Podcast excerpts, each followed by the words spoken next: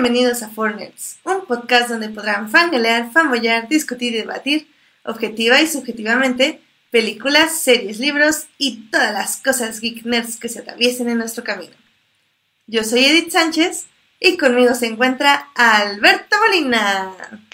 ¡Eh! ¡Ha vuelto! ¡Por fin! Edith ha vuelto. Hola muchachos, muy buenas noches a todos. Ya llegó Edith por fin. Tanto que sufrí estas dos semanas sin ella, la extraño muchísimo, verdad. Pero bueno, ya volvió y la verdad es que estoy muy contento de que haya vuelto. Porque, pues la verdad sí, sí se le extrañó bastante, pese a que tenemos uno de nuestros favoritos las dos semanas pasadas.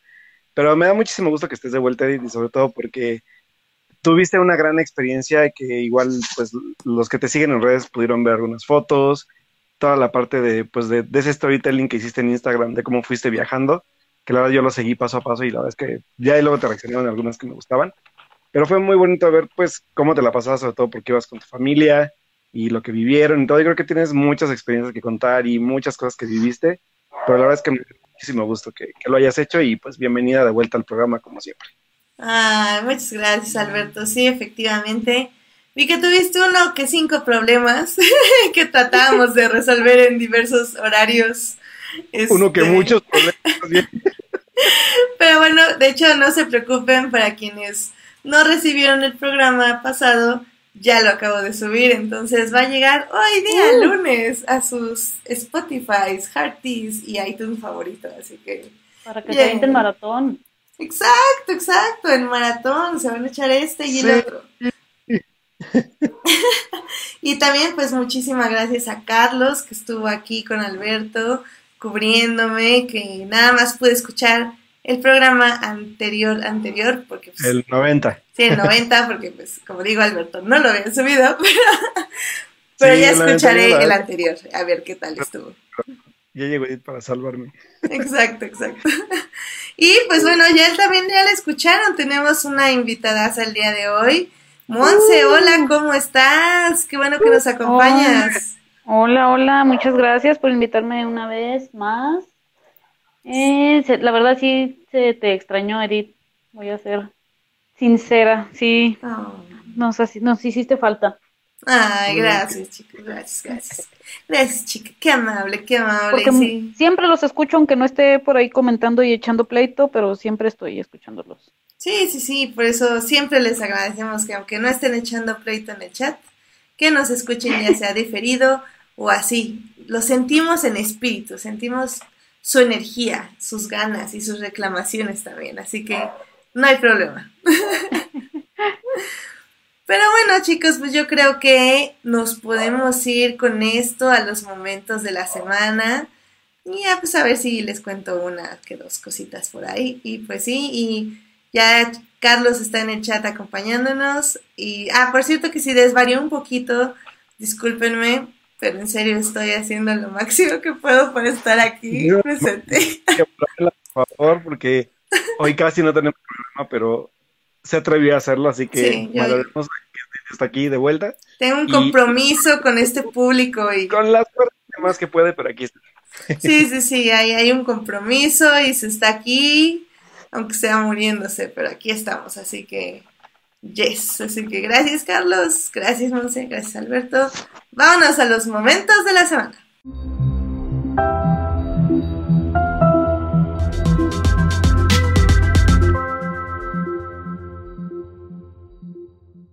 Muy bien, pues Monse, dime, ¿cuál fue tu momento de la semana? Mi momento de la semana fue ver tus historias en Instagram. Eh, bueno, no. Eh, la verdad, mi semana estuvo muy aburrida eh, hasta el sábado que fui a ver Aladdin precisamente. Y bueno, como saben, yo siempre soy más de las expresiones, el cómo se siente alguien con una película. Y en esta ocasión tuve la la dicha de ver algo que nunca me había tocado. Eh, cuando llegamos a la sala, veo que llega una familia, se sienta junto a mí y tenían a un niño de aproximadamente unos 3, 4 años. Yo luego, luego hice caras, ¿verdad? Dije, este niño va a estar dando lata. Y la verdad es que vi a una pequeña Monse ahí en ese niño, un niño que estaba entretenido, estaba emocionado totalmente con la película y pues O sea, la verdad, sí me vi ahí reflejada y creo que eh, si lo hubieran visto también hubieran, se hubieran visto, ¿no? Ahí proyectados. Eso fue lo que me atrapó mucho esta semana, incluso casi le decía a la mamá al terminar la película, señora, déjeme abrazar a su hijo, por favor, porque el niño se portó bien, no lloró y dije, de esto se trata el cine. Sí, qué chido. Qué bonito. Sí, tener como esta experiencia en los ojos de otro y sin que te moleste, eso es creo que muy valioso, en cierta forma. Sí. Muy bien, Monse. Pues, Alberto, ¿cuál fue tu momento de la semana? Pues sí, la verdad es que eh, hay algo chistoso porque también así como, como Monse vivió su momento Aladín, yo también tuve el mío, pero por algo muy, muy divertido, porque a final de cuentas caí en la cuenta cuando estaba yo tuiteando sobre la película, que fue la primera película que vi de niño. Tenía yo tres años cuando vi Aladín en el 92. Yo creí que había sido Jurassic Park, pero no, porque Jurassic Park es del 93. Entonces dije, oh, entonces sí fue Aladdin la primera película que vi en mi vida. Y la verdad es que fue, fue súper bonito como pues, rememorar este, esta parte porque Aladdin pues aparte era muy importante, pero no, no, o sea, yo neta creía que era Jurassic Park, no, no Aladdin. Y Aladdin siempre ha sido como parte importante de mi, como, pues de mi formación cinéfila, ¿no? Aladdin la vi literalmente tres veces en el cine, me la compraron en VHS y la vi diez mil veces cuando pude verla. Y, con Aladdin es una historia muy bonita porque es, pues obviamente, ahora que lo sé o que lo recordé, pues la primera película que me marcó como, pues como, como cinéfilo, tal cual que me empezaron a gustar las películas, que me llevaron a un cine a verla, y también el, la importancia que tiene del, del mensaje, de todo, toda la parte animada, de las canciones, y también eh, me acordé que hace creo que cinco años, no sé si se acuerdan que hicieron estos restrenos de Disney de los clásicos, y me tocó verla según yo hace como dos, tres años, cuando todavía vivía en Pachuca, llegó a, a cine también y, y, tuve el chance de verla. Y me acordé mucho de una, así como, como este tipo como de experiencias como el que tuvo Monse ahorita con él con el niño. Yo tuve una experiencia también muy chistosa porque cuando la fui a ver, me acuerdo que cuando, cuando a ver ya, ya en los estrenos, les digo, se fue como tres años, que, que, me acuerdo que hicieron los estrenos de Disney, que, que incluso fue porque salieron toda la colección completa de, de, los clásicos, si no mal recuerdo. Y había una pareja al lado de mí, o sea, una chava y un chavo, y pues yo la neta es que, pues yo sí, la canción, o sea, sí, sí, sí, ahora sí que sí, si te la sabes, cántala. Y obviamente, pues en la escena, sobre todo en la escena del Príncipe Ali, que es de mis, de mis canciones favoritas de, de, de Aladdin, fue muy gracioso porque estaba yo, estaba junto el novio y la, y la chava, ¿no? Entonces, cuando empecé a cantar la del Príncipe Ali, yo creo que el chavo nunca la había visto, o sabía que existía, pero nunca la había visto. O no entendí, pero fue cagado porque acabó la canción, canté y oigo que le dice a la chava, Ay, ¿por qué se la sabe este güey? no manches. Tú hubieras volteado y le hubieras dicho, ¿por qué tú no te la sabes? Exacto, exacto. Le dijo, ¿qué nunca la viste? Ay, no es que ni me acuerdo. Es que el de al lado se la sabe. Fue tan gracioso.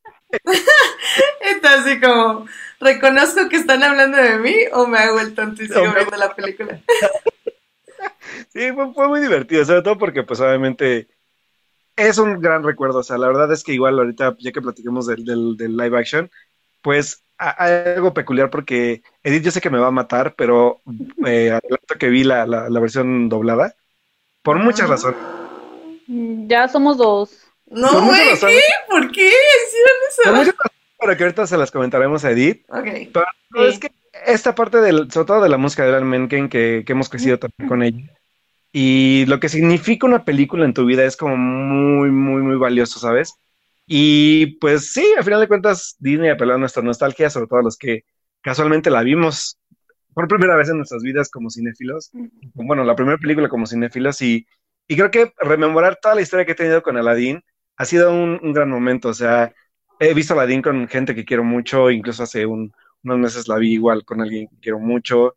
Este, no sé, o sea, son muchas cosas. Igual el, el relanzamiento del Blu-ray, que me acuerdo que lo supercasé en Amazon para tener mi Blu-ray el, el, día uno que salió, este, el material extra, el, los datos que me sé de la obra, porque aparte también obviamente me informé de la obra que montaron en Hollywood, Hollywood wow.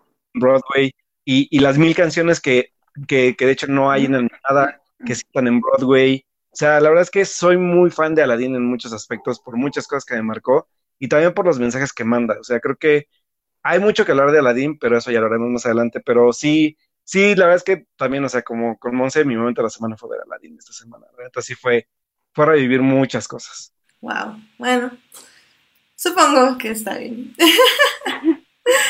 ya, ya me contarán más a fondo. ¿Por qué? Os voy a odiar ahorita que me dijeron que está, que lo vieron con doblaje, pero bueno. Ah, no, es que no, no, no lo puedo, eso no lo puedo entender, sinceramente, pero está bien. Ok, ok, ok, cada quien, cada quien, cada quien. Pero bueno, en fin, pues mi momento de la semana, este, pues sí, fueron estas vacaciones definitivamente, fue, fue un, dos semanas de, de mucho aprendizaje, muchas experiencias, mucho caminar, demasiado caminar comer con poco, más bien comer poco con mucho dinero. este, pero sí, definitivamente creo que aún no sé exactamente cómo me siento al respecto. Ahí me contará Carlos si es así la experiencia de vida. Pero sí, es, como raro, no sé, como que todavía no sé si estoy aquí en México o no. Pero, pues básicamente sí, o sea, eh, pues me la pasé muy bien, aprendí mucho. Eh, tuve la oportunidad y la suerte de, viajar a Europa. Y pues este Carlos ya está pidiendo la ciudad favorita. Creo que mi ciudad, mi país favorito fue definitivamente Bélgica. Eh, Bélgica es, es, otra cosa en, es muy, muy, muy diverso, eh, tanto culturalmente como, eh, se, puede decir como racialmente, porque hay, hay como muchos musulmanes, este, personas negras, personas árabes, personas, o sea, es muy, muy, muy, muy diverso, se visten muy bien, creo que es un país donde no se ve pobreza, eh, la comida es deliciosa, en serio, las frites, que son como papas a la francesa, no, son, son otra onda, o sea, neta, no, no voy a poder volver a comer papas a la francesa sin llorar por mis frites. Súper, súper, súper, súper, no, eran increíbles. Hermosa la ciudad porque puedes encontrarte cosas muy viejas y cosas muy modernas, se están renovando muchísimo. no sé, me encantó, o sea, Bélgica tuvimos la oportunidad de visitar cuatro ciudades de Bélgica y cada una es muy diferente entre sí y al mismo tiempo es como parecida porque pues tiene muchos rasgos iguales. pero sí, me, encantaría, me encantaría regresar ahí este, algún día. Eh, y pues sí, creo que Bélgica fue, fue mi lugar favorito.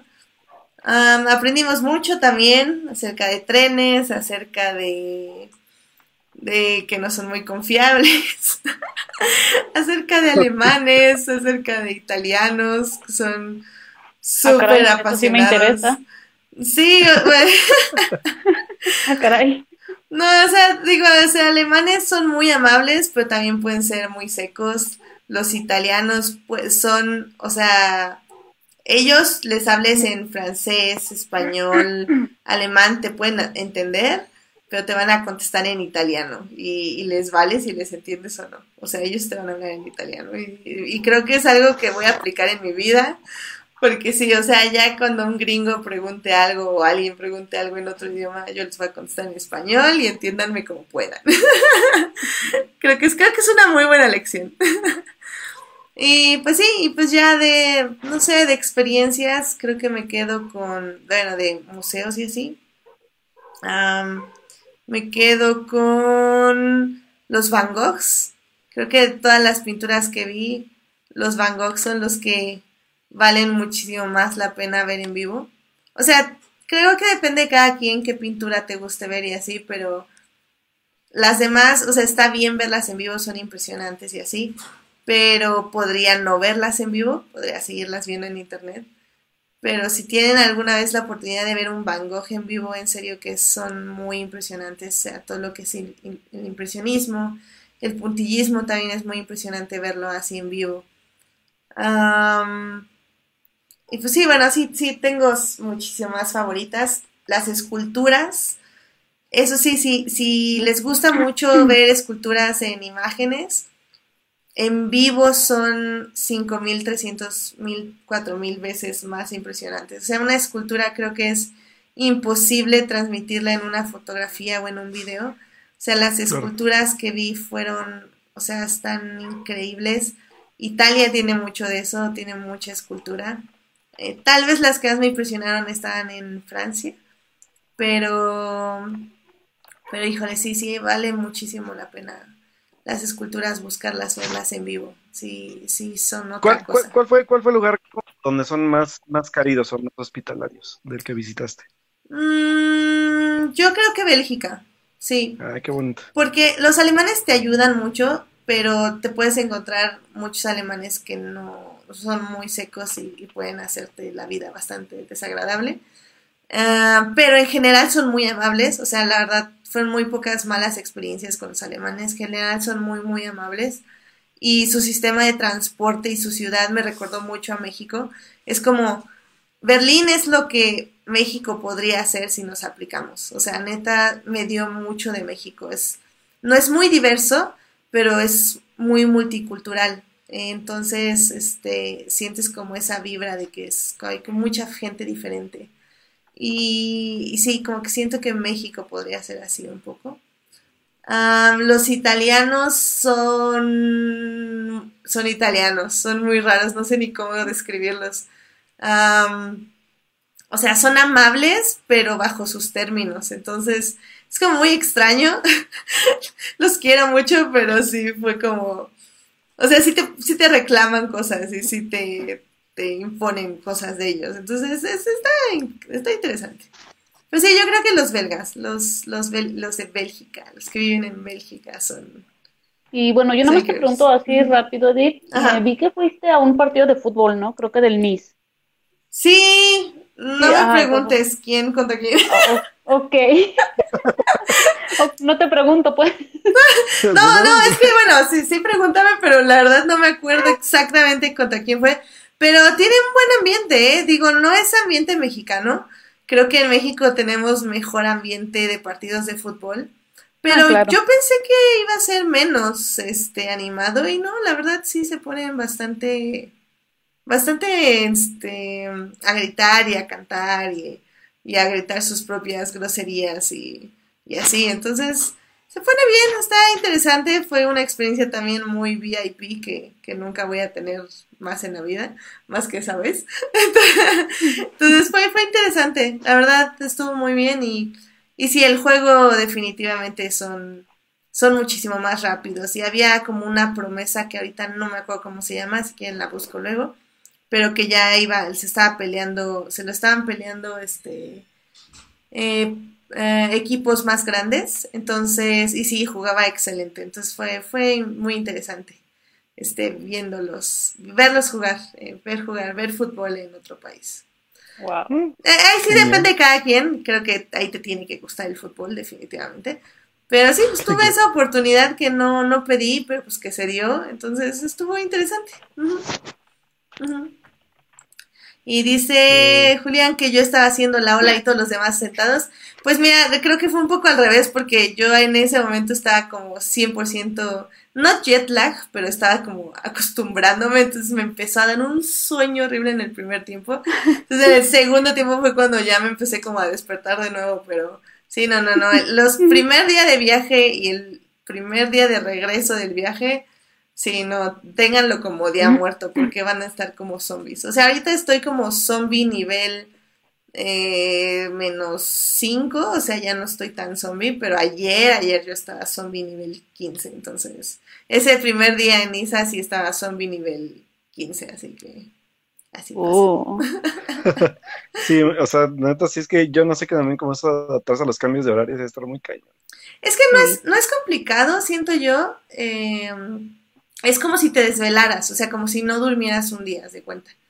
Eh, pero, pero, ya, o sea, mientras no te duermas durante el día y te duermas ya que llegue la noche, no hay problema, pero el punto es aguantar hasta que llegue la noche. Entonces eso está como súper interesante.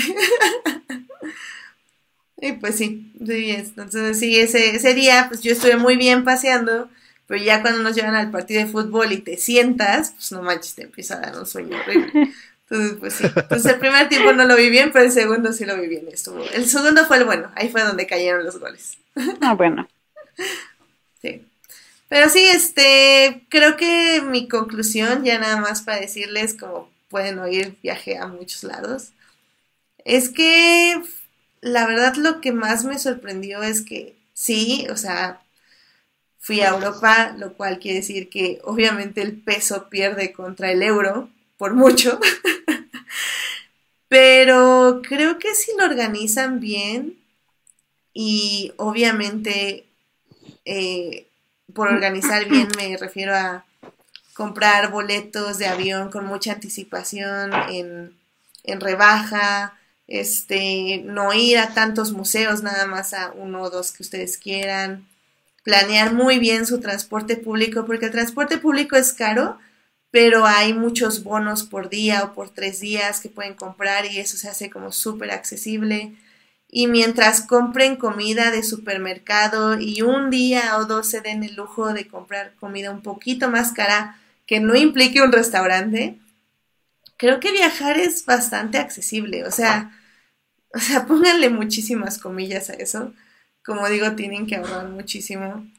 Pero no es, creo, la cantidad de dinero que yo pensé que iba a ser. Entonces, pues la verdad es que si tienen la oportunidad de, de hacer su cochinito y de planear muy bien sus viajes, creo que es bastante posible, ¿eh? Así que, pues cualquier cosa, si quieren tips o no sé, que les y que yo les pueda ayudar, la verdad es que con mucho gusto los doy porque un poco planeé mi viaje gracias a, gente que, que, me tuvo la paciencia de, decirme muchas cosas, como Carlos, de hecho, o mi amiga Belén, o este, amigos de mi hermana también, que nos estuvieron explicando paso a paso como qué hacer para no gastar tanto y tips para sobrevivir en las ciudades y así. La verdad fue, fue muy, muy padre y, y pues yo obviamente quiero regresar ese favor que me dieron. Entonces, este, pero ahora pues con ustedes primerizos de viajes y así. Entonces, pues sí, entonces sí, ahora como dice Carlos, siguiente destino. A la India no creo, pero al menos un lugar donde el peso gane un poquito más para darnos más lujos. Pero primero hay que recuperarnos del viaje. Y por recuperarnos me refiero a recuperarnos económicamente. Pero por todo lo demás estamos muy bien. Ahí vamos. Ganando como siempre. Ganando como siempre. Eh, pero sí. Eh, qué padre, la neta. Qué, qué chido, la neta. Me, da mucho gusto, la neta, que te hayas ido y que puedas, sobre todo creo que viajar también se trata de eso a veces, compartir y, y, y sobre todo transmitir estas ganas de que la gente que, que, quieres o que, o que te rodea que también lo haga, ¿sabes? O sea, por lo menos a mí sí ya me dan ganas, por lo menos de ahorrar un rato y, poder ver lo que tuviste y ver también pues lo que es vivir en otros países por lo menos dos días o un día, ¿no? Sí, no, lo mío fue como super express, fue un tour express eh, hecho por mi hermana y por mí. Este, pero sí, si quieren gastar menos, sí, obviamente es un país, estar en un país, eh, bueno, en una ciudad o dos o tres no tanto, sí creo que sale así muchísimo más económico y pues mejor porque pueden conocer más la ciudad y más del ritmo de vida que llevan ahí y así. No, qué cool, la verdad. yo, me, yo me enamoré de todas las fotos que subías y todo. sí, sí, hay, hay, más, hay más, las, las voy a buscar y a ver si una semana de estos publico más cositas ahí, pero, pero sí, ahí, ahí están las fotos principales al menos. Sí, la verdad es que las fotos también están súper chidas. Yo, por ejemplo, hago mucho las, las fotos de, de, callejones y tienes varias así, yo así de, ay, qué bonito. Sí, sí, sí. Sí, cada, cada, ciudad tiene sus callejones y, y sus formas de, de arquitectura muy, muy interesantes. Creo que también te ayuda mucho a apreciar más México en muchos aspectos y como que te, ya ves como lo que ven los que vienen para acá. Entonces, se me hizo, se me hace como muy interesante.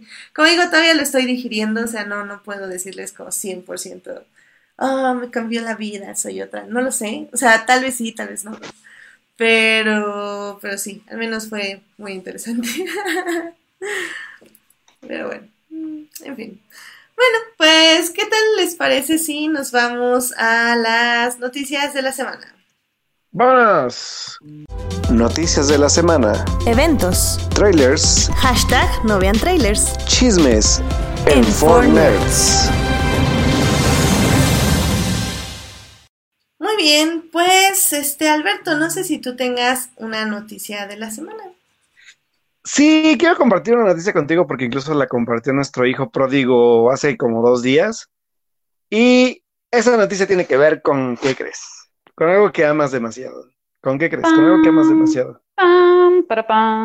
Yo supe de, yo supe de dos. Yo supe de Star Wars y supe algo ah, de Downton Abbey, así que no sé cuál vas a usar tú.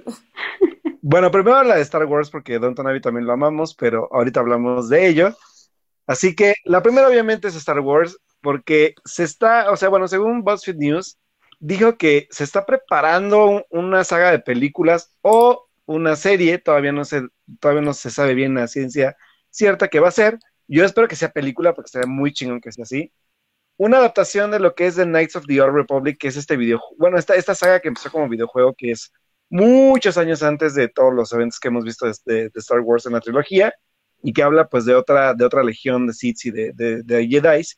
Y que si no han jugado el juego, señores, es un juegazo, sobre todo porque es un juego de decisión, o sea, ustedes van decidiendo qué destino quieren para su personaje, si, si el lado oscuro o el lado, el lado más brillante de la fuerza. Así que pues eh, se supone que esta historia va a ser escrita por la ETA Cal, Calogridis, que es quien escribió la adaptación de Alita Battle Angel para cines, y la verdad es que, pues a mí me emociona un chingo porque aparte sería como empezar a ver otros lados de Star Wars que no hemos visto. Así que, pues a mí, a mí me, llama la atención mucho la, noticia y pues ver cómo qué rama de se van a ir, ¿no? Entonces, yo no sé si Edith haya leído algo sobre, sobre este tipo de, historias que, vienen más del videojuego y también hay cómics, según yo, porque, por ejemplo, Melvin es súper fan de uno de los personajes de, esta saga de, de Star Wars, pero a mí se me emociona porque es como ver otro lado que no hemos visto nunca y estaría bien, bien padre que sí lo pudieran como, como llevar a cabo.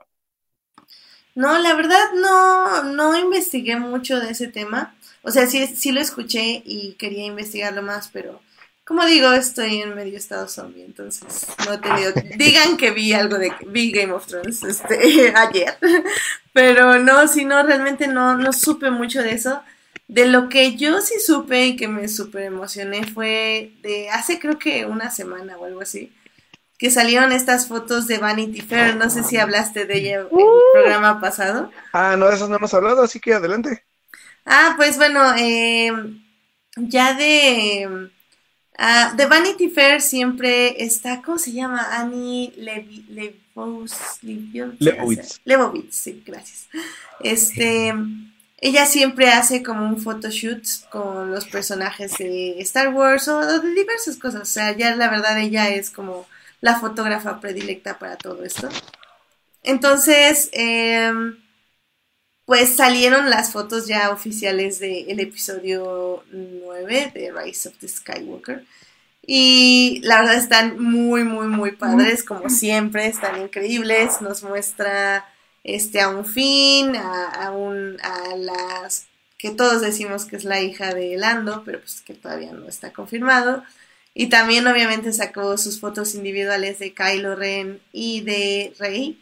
Y lo, lo, muy interesante fue todo lo de Kylo y lo de Rey, porque al juntar las fotos que estaban separadas, eh, al juntarlas, pues te das cuenta que es el mismo paisaje y que realmente están uno al lado del otro, lo cual pues volvió a los reylos loquísimos porque, oh my god, qué emoción. Y así, y aparte que, pues sí, ya obviamente empezaron las 1500 especulaciones, lo cual siempre es bueno en Star Wars, al parecer, entonces fue como, ¡yay! Muy padre, muy padre, entonces, eh, está, estuvieron increíbles las imágenes, la verdad. Esta, es esta foto que me gustó mucho, que es una foto de. Ay, de, de Finn con el nuevo personaje. ¿Sí? Con, con, el nuevo personaje de. que es el, que es la hija de, de este. de Lando. En unos como tipo caballos. Ajá, sí, eso está, increíble. Padrísima esa foto, está muy padre, la neta.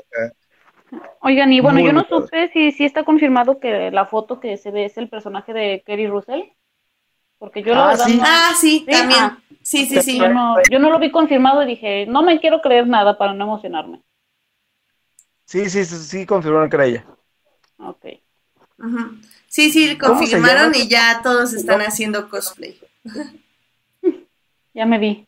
Sí, ya, yo también ya me vi, Dijeron definitivamente. el nombre, pero no me acuerdo cómo se llama. A ver, ahorita lo- No, yo tampoco me acuerdo y es que nada más lo apunté aquí rápido, pero sí, debí haber buscado toda las, la información. Lo siento, es que estoy dormida. Se llama Sorry. Ah, sí. Sorry Bliss. Sí, sí, sí, sí, sí. Sí. Qué emoción. Sí, entonces en, ese aspecto yo ya estoy muy emocionada. de- Ah, es que Russell es ah, actrizaza, señora actrizaza, sí, yo sí la quiero ver. Sí. Y bueno, pues también eh, la otra noticia que vi, de las cinco noticias que vi, fue justo el tráiler de Downton Abbey.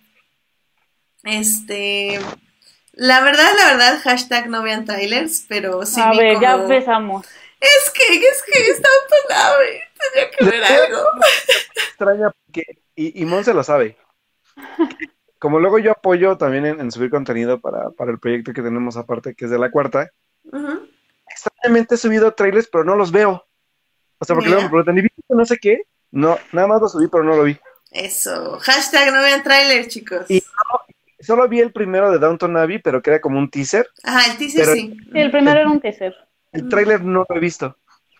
No lo he querido ver porque también como que sí quiero ir a ver la película esperando a ver qué pasa, ¿sabes? O sea, porque es como emocionante. O sea, me emociona mi novela de señora. Sí, eh, creo que justo donde paré el tráiler fue cuando ya empezaron a revelar un poco más de la trama. Porque realmente como empezó, o sea, como que le puse más para escuchar la música y te dio ese feel, daba ese feeling, obviamente, de Downton Abbey y fue así como, ¡oh, qué hermoso, qué hermoso, qué hermoso! Ya. Ya te sentías británico otra vez y estabas Sí, sacando tu taza. Claro, claro.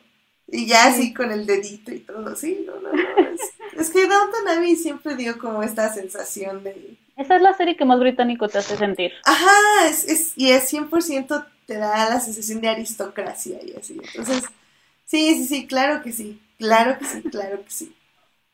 Pero... Bueno, y pienso que de eso la mejor noticia es que sí se va a estrenar en cines en México. Exacto. Bueno, exacto. aunque mejor, yo no quiero adelantarme y decir que sí se va a estrenar aquí en Aguascalientes, ¿verdad? Digo, todavía, Ah, sí. No. Por y la llevamos a Ciudad de México. todavía estoy sí. esperando a las niñas bien, arroba Cinépolis. Chancles. Ay, sí, yo sé. Pinche Cinépolis. No se ponen las pilas, no se ponen las pilas. Y, y, y lo más divertido es que Cinépolis la distribuyó. Eso es lo más divertido de todo. Pero bueno, ya. Sí, eso es, eso es coraje para otro día. De hecho. Pero sí, la verdad es que la película llega, llega en, en noviembre de, de este año. O sea, va a ser como nuestra película para Navidad. Y yo estoy súper emocionado, porque la neta, ver en pantalla grande la historia, obviamente, pues le meten más a la producción, la fotografía es un poco más trabajada. Yo estoy emocionadísimo, la neta es que sí, mi novela de señora verla en cines y es como, ¡eh! Yay, ya sé. Estoy con mi tacita en la sala de cine, tomándome mi té Twinings de vainilla con miel. Y diciendo, sí, Claro, claro, es que sí, es, es nuestra telenovela británica por excelencia, definitivamente. Entonces, sí, yo, yo estoy emocionada porque sí voy a intentarla ir a ver al cine, obviamente. Entonces, yay, qué emoción, qué emoción. Y pues ya eran, esas eran como las dos únicas noticias que yo tenía, así de todas estas semanas. Muy bien, pues yo, yo pues me voy a aventar rápido otras que tengo aquí rapidísimo. Una de ellas también tiene que ver con Star Wars, señores, porque este 31 de mayo se va a abrir el Star Wars Galaxy's Edge, el parque de Star Wars aquí en California. ¡Vámonos! es porque se ve increíble. Optaron por hacer esta parte como, como si fuera casi casi un tipo Mos Eisley o algo así, un poco como de estos lugares áridos y descuidados, pero que la neta es que cada, cada parte que han, han mostrado se ve increíble. Lo que sí es que hemos platicado, por ejemplo, Monsi y yo, es que es, va a ser carísimo. O sea, el hacer tu sable láser te va a costar casi dos mil pesos. Puedes hacer unas Sí, o sea, yo hasta pregunté, pues, ¿qué viene con Mark Hamill incluido o qué? O sea, en serio, ¿eh? o el asteroide que va a costar como 100 mil pesos. O sea, sí están intensos en costos, ¿no? Pero digo, obviamente ahorita ya está súper abarrotado para por lo menos este, este año que, que queda y supongo que un poco para la mitad del otro porque la gente obviamente ya está reservando a lo güey. Pero pues obviamente para ya cuando ya cuando podamos ir, esperemos muy pronto, pues ya esté un poco más relajado, pero sí se ve increíble. O sea, la verdad es que las fotos del parque, los detalles de los lugares, el interior del halcón milenario, en la cantina, lo que ofrecen de comer. En serio, o sea, Galaxy Edge se ve que es como vale la pena de comer frijoles todo un año para poder ir, por si, obviamente si es fan de Star Wars. Sí. Y yo sí voy a hacer eso, voy a comer frijoles yo creo que por un año para ir, pero tenemos que estar ahí. Yo aprovecho el medio para ofrecer un riñón, no sé si alguien por ahí quiere alguno o algo. Vender sangre tal vez también. Oye, sí. Sí, se puede, se puede. sí, no, y es que, o sea, yo sé que acabo de decirles que viajar es muy accesible, pero justo eso, el problema es, creo yo, viajar a un lugar específicamente donde sabes que vas a ir a gastar como idiota, o sea, así no se puede. Oh, sí. Así no se puede, o sea mi visita a, Galaxy Edge está programada para dentro de siete años más o menos. Y eso a ver. No, tampoco exageres. Tampoco exageres. no, es que está muy cañón, amigo. No, es que no, el dólar no ayuda, el dólar no ayuda. Tiene que ser unas, unos, este, unos, este, pues ahí, no sé, tú, unas ediciones, yo llevo redes de algo y juntamos rápido. Ojalá. Ojalá. O vámonos a trabajar en verano a Disney y ya, ahí sacamos. También, también. Les vendemos nuestra alma a Disney o algo así. Sí, o sea, de todas maneras ya no tarda en, comprando, en comprarnos Disney, ¿no? Exacto. Sí, Disney, acuérdate, For Nerds está a la venta. Por una entrada, bueno, dos entradas a Galaxy Edge. Sí, y, dos para regalar al público y ya, con eso. Y ya. No, no, pedimos más, la verdad. O sea, salimos baratos. Cómpranos, hashtag compra Disney compra Fortnite, por favor. Sí, hashtag Disney compra Fortnite. Y, y, pues la verdad es que si no han visto las fotos, pues se las dejamos en la página ya cuando está el podcast porque está increíble. O sea, la verdad es que yo sí dije, no sé cómo lo voy a hacer, pero tengo que ir por lo menos darme dos, dos años de, de, fecha límite para poder juntar e irme para allá. Porque obviamente pues el gasto además del viaje pues es la visa, el pasaporte y demás, ya saben, ¿no? El proceso. Pero creo que sí va a valer totalmente la pena. Así que, pues bueno, vayan mm. juntándole, rompan sus cochinitos y bueno, pongan sus cochinitos a llenar y ya nos veremos muy pronto. En excursión. Nos vamos en excursión a Galaxy's Edge. Sí. Es más, nos vamos en camión desde aquí. Ah, no. jalo. Ey, eso, Soy capaz de aguantar todas esas horas para con tal de ir. Oh, sí. Sí, la neta yo también. Yo, también. yo también. Yo también. Pues muy bien, muchachas. ¿Alguna otra noticia? Eh, no sé, bueno, yo soy muy fan de lo que son las primeras dos, las demás ya, al igual que el estudio, pretendo que no existieron, del tráiler de Terminator. Ah, yo también, fíjate que lo subí, no lo vi.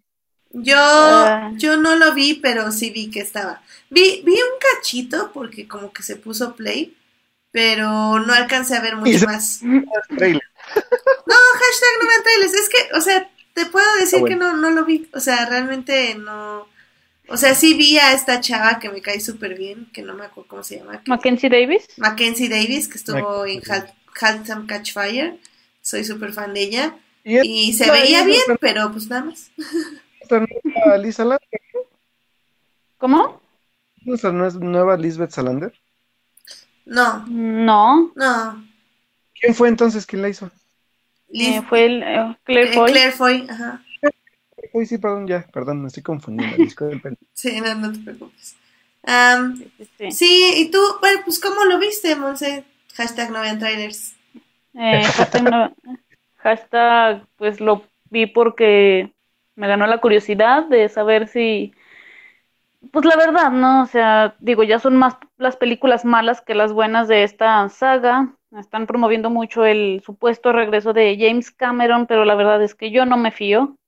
Em, después de lo que han hecho con las últimas tres películas, es como ya dejen morir a la saga. Y la verdad es que aunque regrese James Cameron, no ni siquiera le quiero dar todo el beneficio de la duda. O sea, la verdad, visualmente creo que se ve bien, pero al menos en el tráiler se nota, se notan elementos de Terminator, pero también se nota la ausencia de un personaje que se supone que es, que es protagonista. Chan, chan, chan. Chan, chan, chan. Mm, la ausencia de un personaje que se supone que es protagonista. Chan, chan, chan. ¿Quién es? Sí, o sea, ¿Quién bueno, es? y también me, la verdad, me emocionó ver a Linda Hamilton de regreso, ¿no? Ya he dicho varias veces que ella fue mi, pues mi primera heroína, ¿no? O sea, verla de regreso toda varas y todo fue así como de, ¡Ah! nada más por ti la voy a ver. Eso sí, eso sí, estoy de acuerdo. Sí, yo, yo creo que igual irían más por Mackenzie, pues por ella y, y pues qué Los pasa. hechos después de Judgment Day, ¿no? ¿Cómo? Bueno, que los hechos son después de Judgment Day. Sí, eh, sí, o sea, por eso les digo que al igual que nosotros, el estudio ya está ignorando las, la 3, la 4 y la 5. O sea, hacen como Ah, que no existieron. A mí Salvation sí me gusta. Uh, Es uy, parte de los cinco que le gustan. Salvation sí me gusta. creo que es de las menos peores de las Eh, la, de, la de la de esta, ¿cómo se llama esta niña? La de, Khaleesi, Emilia Clark. de la Emilia Clarke a mí no. Esa fue, Esa eh, a mí sí me agradó, no me la pasé relativamente bien. Ah, Más porque el, el plot twist con Matt Smith me gustó. Estuvo chido. sigo creyendo. Aún así, la 3 es la, la peor. Sí, la 3 es la peor. Ahorita que ya cambiamos de tema, sí le quiero preguntar algo a Edith. Yo Ok, tengo una duda. ok. A ver. Ahorita que dijo de, de, de, de esa- de- de este Matt Smith como el doctor, salió Oh. la nueva imagen. que ¿La viste, Edith? ¿Cuál nueva imagen? ¿De Del- de la próxima temporada. Ah, sí, ya, ya están grabando. Sí, la no, nueva temporada de Doctor Who. Sí, ¿y cuál, cuál es tu Y que pregunta? ser un personaje que yo no sé quién es ese personaje, pero mucha gente vi que se emocionó por eso. ¿Por el rinoceronte? Ajá. Ah, sí, es, es una raza de aliens que, si no mal recuerdo, eh, son como policías y hablan como Ri, ha, ha, hu, ha, ra. Y así, entonces está Ah, padre. Entonces sí, sí, son como muy apreciados. ¿Cuándo se supone que está en el otro año? Sí, el otro año. Pero que estén grabando Ah, ahorita me parece como muy raro. Entonces, ya no sé, luego la BBC se le van las canicas. Entonces, quién sabe. Porque sí, o sea, están grabando ya ahorita y se estrena hasta el siguiente año. Pues, como que se me hace raro, la verdad. Pero bueno. Bueno, pues es que ya es junio. Ah, nah, eh, no sé, no sé. Ahí, ya hay que nos confirme la BBC cuando, cuando se le antoja estrenar la nueva temporada de Doctor Who, maldita sea. Ah, bueno. Eh, pues. Yo tengo una última antes de irnos, Ajá, porque para mí sí es súper importante esta noticia. ok. Eh, pues se supone que dentro del calendario de próximos estrenos de Warner ya aparece eh, la fecha de estreno oficial de eh, la adaptación a live action del clásico animado de Katsuhiro Otomo, que es eh, Akira, que es esta película de culto que pues ahora eh, tiene muchos años ya planeando hacer un live action. Dentro de, esta producción está detrás en, la producción este, Leonardo DiCaprio, eh, bajo su productora, que se me olvidó el nombre ahorita, pero que ellos están como, como metiéndole dinero al- al proyecto. Y pues se supone que ya la fecha oficial de estreno sería en mayo de 2021. Y obviamente creo que no lo hemos platicado, pero se cambió un poco la sinopsis de la película, modificaron algunos detalles de los personajes. Eh, es cuestionable, pero a la vez, pues obviamente yo creo que para también no arriesgarse tanto a, fallarle a la gente que ama tanto esta película de culto y atraer nuevos espectadores, le cambiaron un poco el giro del- del- de la narrativa, obviamente sin perder la esencia de, cada, situación que se está viviendo, ¿no? Entonces, pues si no han visto Akira, la, la, la, la película original, de hecho tuvo un reestreno hace creo que dos años en, en un circuito de Cinemex, se veía increíble y aparte está en idioma original.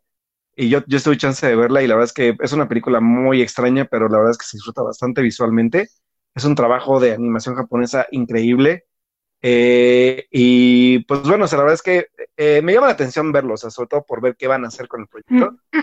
Y, y, pues bueno, el dato extra adicional que de- depende del medio que lo busques, la verdad es que yo todavía no confío mucho, no mucho en, o sea, en los medios que lo sacan porque no dicen que es cierto, dicen que no, pero se rumora que será Taika Waititi quien dirige el proyecto. Sé, que no sé si Taika sea el indicado para el proyecto. Espero que, mm, o sea, no, no, no me disgusta su estilo, pero no creo que sea el estilo para Kira. Pero si es él, eh, sí voy a estar un poco preocupado, sobre todo por la forma en que se, en que se trabaja a una película de culto como estas, ¿no? O sea, no, no, no, no le quito mérito de su trabajo, pero sí me, en su tono, en su forma de trabajar, no sé si sea su proyecto. Espero que no. Yo la verdad es que espero que se vayan por otro director un poco más, sobre todo arriesgado visualmente. Y pues bueno, es como el que suena o el que algunos dan por confirmado por parte de Warner para dirigir el proyecto que se estrena, pues se supone que en medio de 2021 y esperemos pues que ahora sí sea el bueno y que no vayan atrasando el proyecto que tiene atrasado literalmente casi, según yo, como 20 años que están cantándolo.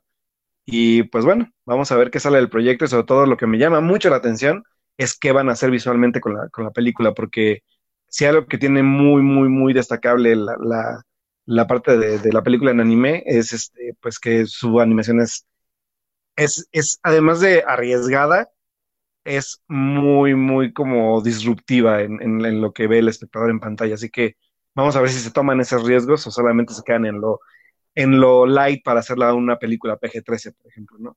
ya, ya, veremos qué se decide narrativamente, pero eso es lo que, lo que se sabe hasta ahora del proyecto. Sí, la verdad es que creo que esa, esa serie a mí me encantaba y creo que estaba, no sé, adelantada a su tiempo. Pienso que si hoy la estrenara Netflix, Prime Video o quien sea, sería un hit.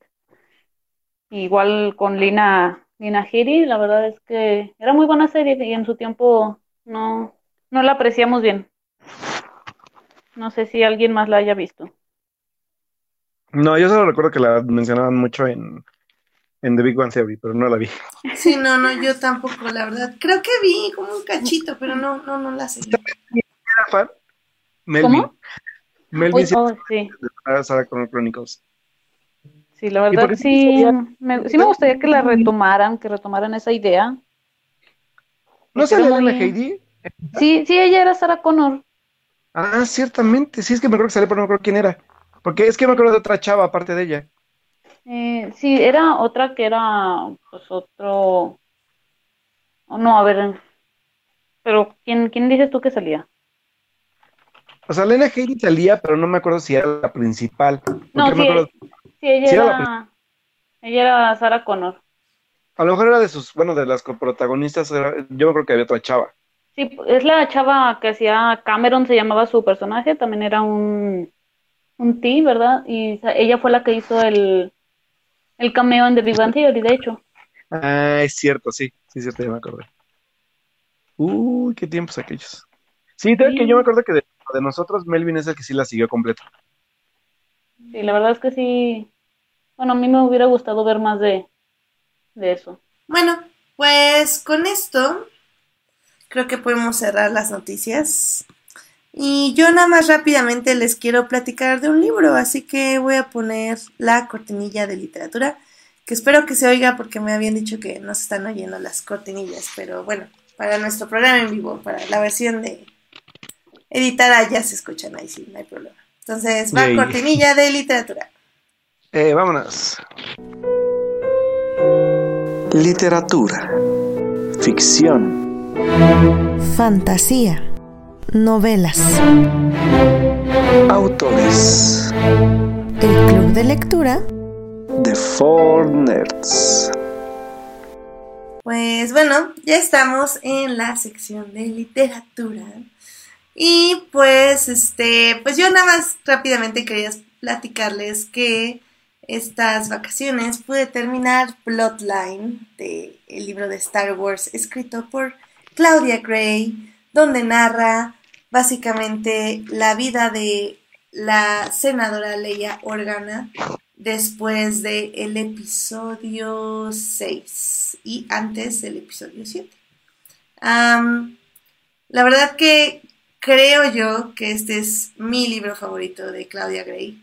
Este es, bueno, si ustedes no lo saben, creo que ya lo he mencionado un par de veces, pero bueno, se los vuelvo a mencionar. Eh, Claudia Gray es como la autora de Star Wars. En muchos piensan, si no es que la gran mayoría de los fans de la literatura, que Claudia Gray es la mejor escritora de, en, este momento de, libros de Star Wars. Recientemente sacó este libro de Master and Apprentice. donde era la historia de Qui-Gon con Obi-Wan cuando eh, Obi-Wan era todavía un Padawan muy joven. Este, pero bueno, Bloodline salió, fue creo que el libro antes de Master Apprentice. Y híjole, la verdad era como de súper pena cuando iba leyendo este libro porque sí se me salieron como dos o tres lágrimas, o sea, así de bueno estaba. Y es que sí tiene momentos muy hermosos, muy memorables. Y la historia, como siempre, es muy sencilla, eh, pero muy significativa. Y es de cómo esta princesa eh, convertida en senadora está perdiendo la fe en la, en la República. Y no tanto en la República en sí, sino en el sistema de la República, porque te habla justamente de cómo uno piensa que cuando acaba el episodio 6, pues ya todos fueron felices para siempre. Pues no, o sea, Bloodline habla muchísimo sobre los problemas que tuvo la nueva república, una para consolidarse y otra para, para volver a ser fuerte. Y o bueno, volver a ser un sistema donde podría funcionar para todos los planetas. Y es que se dividieron en dos facciones todos los senadores, que fue los populistas que quieren que, eh, obviamente, que cada planeta participe en el Senado, como lo era en la vieja república, y en los centristas, que son los que prefieren que ya cada planeta se gobierne por sí solo, que pues no, no haya, o bueno, o que haya una persona que determine el destino, como lo era con el emperador, pero sin las atrocidades del emperador, lo cual pues es complicado porque obviamente si alguien sube al poder y está sediento de poder, pues puede ser contraproducente. Entonces, bueno, es un poco esto sobre la política, pero también nos habla sobre el cansancio de ella de la política y de cómo ella está pensando en, en qué hacer después de esto sobre todo porque está lejos de su esposo y está lejos de su hijo y no los ha visto desde hace mucho tiempo.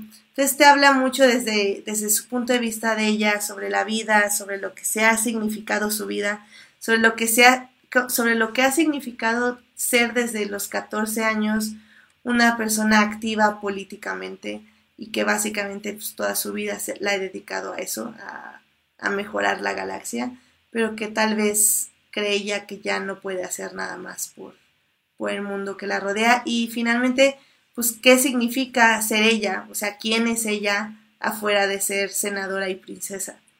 Y el final del libro es, es muy interesante porque es como muy agridulce. Em, en cierta forma es pesimista, pero como todas las historias de Ley Organa hay una, un, golpe de esperanza al final, una, esperanza que ella misma le imprime a, la galaxia. Y, es muy hermoso porque en cierta forma tiene como un paralelo en este aspecto con The Last Jedi, que puede sentir como que todo está mal y que todo va a terminar mal y que en muchos aspectos sí termina mal, pero que al final del día siempre existe la esperanza si, si nos mantenemos unidos y luchamos por lo que creemos y por el bien de los demás y no por nuestro propio bien. Y no sé, es una muy, muy hermosa lección. La verdad es que lo recomiendo muchísimo. O sea, es un libro que ya se publicó hace tres años, entonces yo creo que ya lo pueden encontrar en sus idiomas, en el idioma que busquen. Obviamente, si se puede y si pueden, léanlo en su idioma original. Creo que Claudia Gray escribe muy, muy bien sobre todo las emociones y pensamientos de sus personajes. Y pues ya, o sea, es mi recomendación de libros porque Bloodline creo ahorita que se metió tranquilamente a mi top 5 de, libros de Star Wars. Entonces, son, son una de Star Wars para darle tiempo a que Bloodline se procese y luego ya seguiré. Pero, porque sí quiero acabar antes del episodio 9, pero si hago mucha pausa no voy a llegar, entonces. Ay, no sé. Claudia Gray, Bloodline. Lo recomiendo mucho. Pues para, para llegar al episodio 9 Sí, me voy a encerrar para leer todo Star Wars, definitivamente. Yo, yo tengo muchísimas ganas de leer eh, o sea, toda la, toda la, toda la trilogía de Aftermath, ¿sabes? Porque tengo que, como lo boté a la mitad del el primero. Ya que hablas un poco más de, ya que hablas un poco más, dije, bueno, creo que puede que sí lo retome y es hora de desempolvar mi pobre Kindle, que está Sí. literalmente Sí, no, y, y creo que si, si quieren como una justificación para leer Bloodline, eh, la verdad es que no tiene como muchísimo que ver con, con la próxima película de Rise of the Skywalker, pero sí te da un sentido de por qué la galaxia llegó a estar como está. Porque hay muchos, este, muchas personas que dicen que, bueno, pues haters, ya saben, ¿no? Pero bueno, dicen que no tiene mucho sentido, No sé. este, No sé de lo que estás hablando. no, no era una pedrada contra ti, Hasta se era- escuchó era la- contra hasta yo sentí la pedrada, ¿eh? No, pero no, no era específicamente aquí. Pero bueno, hay personas que dicen que no tiene mucho sentido lo de la primera orden y que cómo llegaron a ser tan pocos y ellos tan muchos y así, bla, bla, bla. Pero creo que Bloodline te habla un poco de eso, de cómo, cómo el sistema político después del emperador estaba tan frágil y, y habla mucho de la avaricia y, y de cómo mucho del idealismo, de cómo el idealismo se puede también ser algo malo o bueno, estar mal dirigido, eh, como una idea de centralismo o bueno, de esta idea de, de que alguien te gobierne puede tener buenas intenciones también, sea, no todos son malos, no todos son buenos, o sea, cada quien tiene sus propias ideas y al final del día la avaricia es lo que realmente lo que afecta a, muchas personas y, afecta a que un sistema funcione. Pero sí, no, no, no, o sea, leanlo si, si quieren ver como esta idea de qué sucede después de que se derrota un imperio y cómo se vuelven a levantar los pedazos de, de una república que básicamente es que no funciona. Pero como lo cuenta Claudia Gray es, es muy interesante y, y, pues sí, o sea, da un gran pie a, a, lo que es, creo que hasta más que dar pie al episodio 7, da pie a la serie de Resistance. Creo que ya entiendes mucho mejor la serie de Resistance después de leer Bloodline. Entonces, pues, Mm, pues ahí vaya. se los dejo, está, está muy interesante. A mí me, gustó muchísimo, como digo, hasta, hasta lágrimas como tres veces. Wow. Sí, no, me gustó mucho, muy, muy bonito, la verdad. Mm, interesantísimo. Pero bueno, Muy bien, pues yo, yo, yo, yo por lo menos, o sea, por la parte de, de, de, de- del personaje sí es como, como que se me antoja bastante, ¿sabes? Así que Sí, no, pues sí, y, como- y, y Claudia Gray, pues ya, o sea, es máster en escribir a Leia. La escribió en su libro también de Leia Princess of Alderaan, que es cuando Leia tiene como 15, 16 años. Y pues Bloodline, que es cuando Leia debe tener como unos 40 años o algo así, 40, 30 años. Wow. Ajá, entonces mm, se me hace como súper interesante como el contraste de las dos edades y como, como el pasado se refleja en ella en el presente, pero al mismo tiempo como ella no se aferra al pasado para, pues para seguir adelante, básicamente. Entonces, me, me parece muy hermoso, la verdad. Muy, muy bonito. Ay, qué padre. Pues a leerlo, muchachos, entonces. O sí, vayan a ver ahora. Yay, Ahora. muy bien. Bueno, Ahora. Se van todos, ¿no? Sí, no, no, no importa, váyanse a leer Bloodline. No, luego regresan al podcast, no tengo ningún problema. Regresa. Grabado, no hay problema. Exactamente, no hay ningún problema. Muy bien, Bueno. muy bien. Pues yo creo que con esto nos podemos ya ir a cine para que nos cuenten de una película. Muy importante. Sí, perdón. Tranquilo, tranquilo, respira. Sí. Vámonos. Películas. Cine. Cartelera comercial en Fortnite. Muy bien, pues chicos, ¿qué película vieron este fin de semana? ¡Aladdin! Ay, Gloria sí, al era la película del fin de semana. Sí, o- obviamente yo no la pude ver, así que estaré. me Depende. eh, quiero que me convenzan de cómo convencer a mi hermana y a mi papá de que vayamos a ver a la este fin de semana. Hay, hay, un, hay un factor súper importante, yo creo, pero, pero que igual ese es el que quiero discutir un poco con Monse. Pero sí creo que Sí. va a haber un factor por lo menos para que Edith la vaya a ver. Y de ahí Ok. ya, ya se replique el convencimiento después. Ok, ok. Pero bueno, Bien, bien, me gustaría que, que la verdad es que como invitada me gustaría que Monse como que diera como la pauta, o sea, como que nos cuente pues en sí de qué va Aladdin para quienes no la han visto. Y, y pues de ahí empezamos ya a discutir, Monse, ¿te late? Vale, vale. Vas. Bueno, si han vivido debajo de una roca o algo, esta es la versión live action de una cinta animada de Disney del 92, ¿es? Be- así ¿Beto? es. Del Sí, 92, del 92, así es. sobre este ladrón que se enamora de una princesa, ¿no? Suena como muy novela de Televisa, pero la verdad es que es una, es una historia muy bonita, con música muy bonita, con un mensaje muy bonito. Y la verdad, sí es algo que eh, Disney te da en la nostalgia, pero esta vez lo hicieron muy bien, no como con, con Dumbo, ¿no? Que, o sea, fue nada más como nostalgia y ya. En esta, eh, bueno, yo la verdad quería esperarme a la opinión de Beto, ¿verdad? Era la única que me, que me importaba. Yo decía, si él es súper fan de Aladdin, la, la opinión que me importa es la de él, no la de los mil críticos de Rotten Tomatoes. Y al final, cuando él me dijo, la amé, dije, no, bueno, si al fan número uno de Aladdin versión animada le gustó, es que tiene que tener elementos, tiene que tener algo para que de verdad le guste, ¿no? Digo, o sea, si van y hacen una versión live action de tu película animada favorita y la arruinan, pues como que ya, pues bueno, como que no, ¿verdad? Yo por eso le tengo miedo al Rey León. Yo también le tengo mucho miedo al Rey León, pero ahorita hablamos de eso, porque sí, Sí. sí estoy bastante preocupado, bastante muy preocupado. Sí. Eh, Beto, tú, porque la verdad yo esperaba muchísimo tu opinión. Y sí saliste muy feliz. Sí, la, verdad es que, y, y, y lo hablé, creo que, creo que lo hablé igual en el podcast pasado con Carlos, de cuando, cuando estábamos hablando también de la película.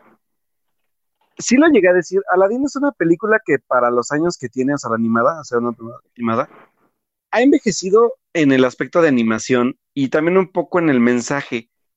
E- Era, era como, era como, como, como, como saber si Guy Ritchie, que es el director de la película y que ha dirigido las, las últimas películas de Sherlock Holmes con este, con nuestro Tony Stark, con Robert Downey Jr., Robert Downey. este, pues sí era como cuestionable el si iba, iba a calcar literalmente la película como lo habían hecho con otros live actions, ¿no? O sea, como con La Bella y la Bestia, por ejemplo. Era como, bueno, o sea, igual no me molestaba que la calcaran, pero, pero algo que, que de hecho, o sea, es, es, es, es con eso, como, con eso fue como dije, um, esto va a estar interesante porque con la primera escena inicial te das cuenta que Aladdin no va a ser la película calcada. O sea, Guy Ritchie, que es, escribe, además de dirigir, escribe también el guion con otra persona Sí. o sea, bueno, la, readaptación de, de- del guion, se toman libertades creativas muy interesantes. Sobre todo aquellos que somos super fans de Hueso Colorado, cambian algunas cosas para agilizar un poco el ritmo de la película y también dejar un poco eh, abierta esta parte de cambiar algunas cosas para bien. La verdad es que, sobre todo yo tuve un problema inicial que fue como, co- sobre todo porque es muy evidente cuando empieza la película, Sí. el, el giro que le van a dar al personaje de Jazmín, obviamente estamos ya en tiempos muy diferentes al 92. En el 92, pues obviamente todavía no existía toda esta revolución femenina, toda esta, toda esta como, como lucha por la equidad de género. Y pues obviamente Aladina ahora tenía, o sea, si no lo tenía, creo que también podría haber sido, haber sido un poco linchada. Pero la verdad es que cambiaron mucho al personaje de Jazmín, es lo que más van a encontrar cambiado. Y un poco al genio. El genio pues, tiene como esta misma esencia, pero sí tiene ahí unos giros de, de- de su historia. Pero la verdad es que son, son cambios que, que extrañamente son para bien, ¿sabes? O sea, yo, yo Sí, fíjate que yo pensé lo mismo, porque temía que hicieran lo mismo que con La Bella y la Bestia, que esos giros que dieron allá no, no fui la más fan. Y Sí, aquí creo que le ayudan a la, a la película. De hecho, no, no sé tú, pero ya he visto a personas que dicen que les gusta más incluso que la versión animada. Mm, bueno, tampoco me atrevería a decir tanto, pero No, sí no, me- o sea, yo, yo sé que no, pero, o sea, hay personas que ya están diciendo eso. Yo digo, o sea, esos giros, eso- esos cambios, Ah, pues, claro. le hicieron bien a la película. Sí, y, y aparte porque sí estás viendo otra película, ¿sabes? O sea, tiene este, este tono de la nostalgia por, obviamente, por las canciones y por algunas secuencias que incluso repiten los diálogos de la animada, Sí, pero hay, hay cosas que cambian mucho también, o sea, sobre todo la parte del genio, ¿eh? O sea, creo que Will. Smith, Will Smith, a pesar de que sí le imponen un poco los diálogos de, de, de Robin Williams, sabe cómo librarla muy bien, tanto en las canciones, porque obviamente le dieron la libertad creativa de cantar a su estilo, también la parte de, de los ademanes, de lo que dice, porque sí, obviamente, pues es un, es un, es un como un, un dejo de, del, como, como de gueto, si quieres verlo así, ¿no? O sea, como, sí. como jerga, jerga de, de persona de color.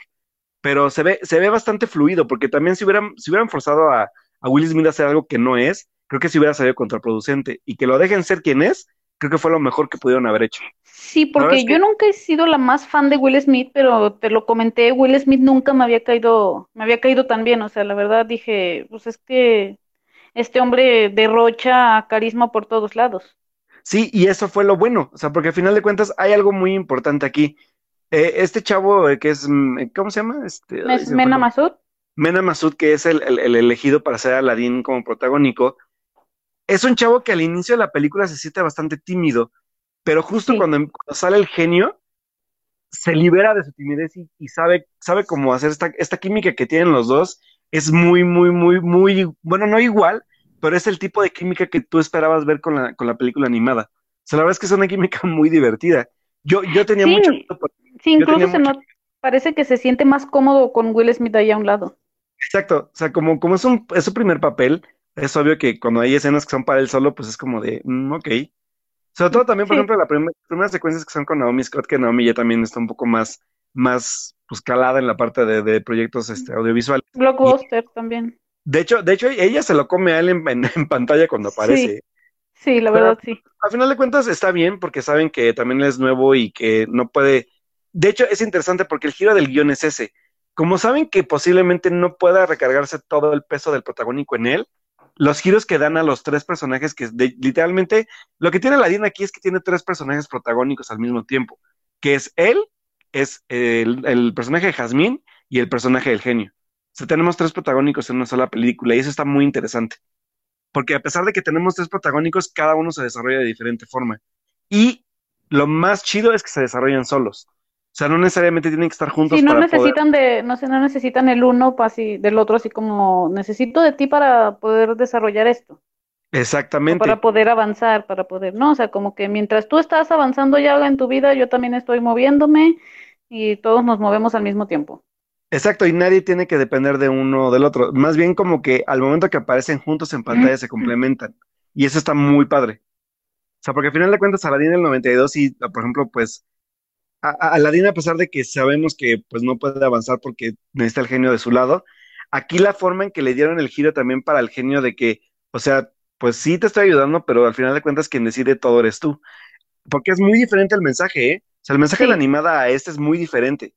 O sea, las como tipo, al- como diálogos aleccionadores que le da el genio a Aladdin son totalmente diferentes porque aparte, por ejemplo, la escena donde Aladdin decide no cumplir el deseo que había prometido, no es el, no es el, no es el momento dramático que plantean con el genio y con los demás, sino que cambia totalmente ese, ese momento.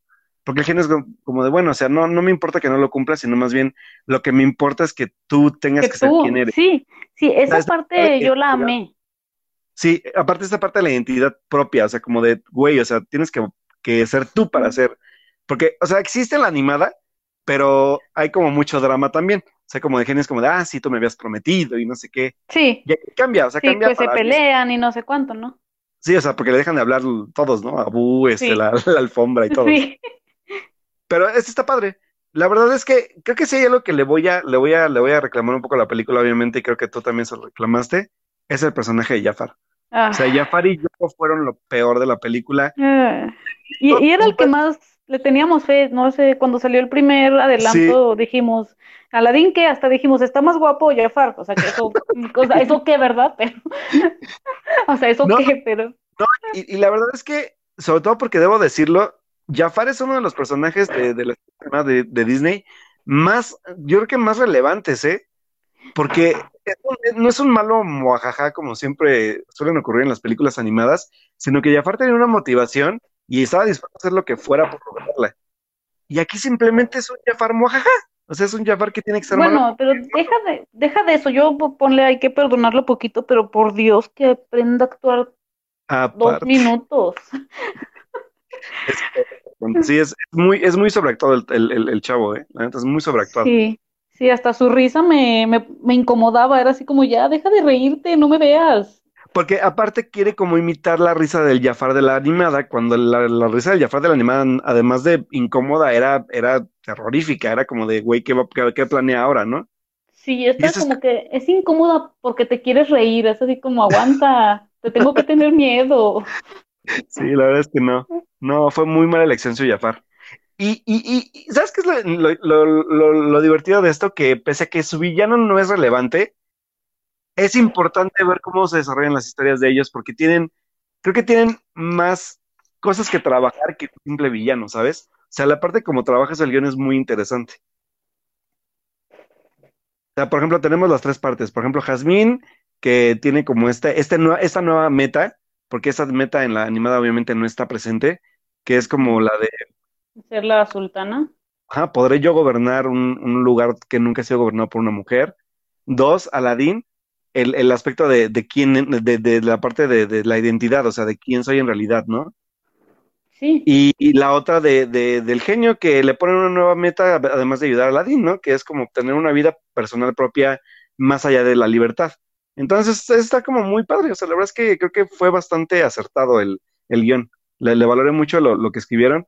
Pese a que fíjate que al inicio hay algo, o sea, me gusta el, el arco de Yasmín, pero siento que sí está forzado en algunos aspectos. Sobre todo en la música, la música que es de, eh, ¿cómo se llaman esos chavos? De Pase Campo, los, que escriben, escriben las canciones para La La Land y para, para The Greatest Showman, no se adaptan, creo, al estilo de Menken. Y eso sí le pesa un poco al, al- sí, eso sí lo sentí fuera de la canción, la de Speechless. Me gustó mucho, la verdad sí me gusta mucho y es la que estoy ahorita escuchando eh, así on repeat y todo. Pero sí la sentí más como un Let It Go.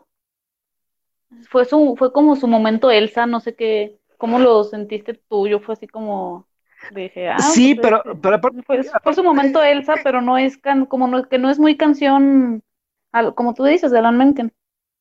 Sí, y aparte porque Alan Menken obviamente tiene un, un un concepto detrás de todo el, de todo el rollo que es Aladdin. O sea, al final de cuentas son canciones que usan un poco de, de estos como instrumentos eh, árabes e hindúes que le ayudan a la película a darle el, el feel que le deben dar al- al- a la historia que está contando al final de cuentas, ¿no? Sí, esta se Y- sintió más como canción de telejito, no sé. Y ajá, esta, esta es canción literalmente Billboard, Billboard, Billboardera, o sea, es para su canción clásica pop que ya están acostumbrados ellos, para, pues para, pues ahora sí, literal- literalmente para vender discos, que Sí. ese es el gran objetivo, ¿no? Sí, por eso Y- te digo, la canción como, como sola sí me gustó, o sea, escucharla aparte, pero en la película como que sí se siente un poquito diferente, porque Sí. toda la música lleva cierto ritmo, incluso con Will Smith lleva cierto ritmo y de repente pones a una canción de Demi Lovato, no sé, y- Casi, casi sí, es muy popera. Ajá.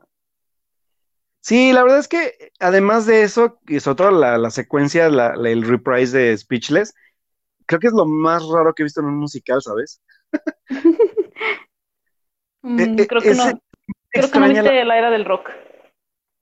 Ah, mira, la, la, la, la sí me gusta mucho.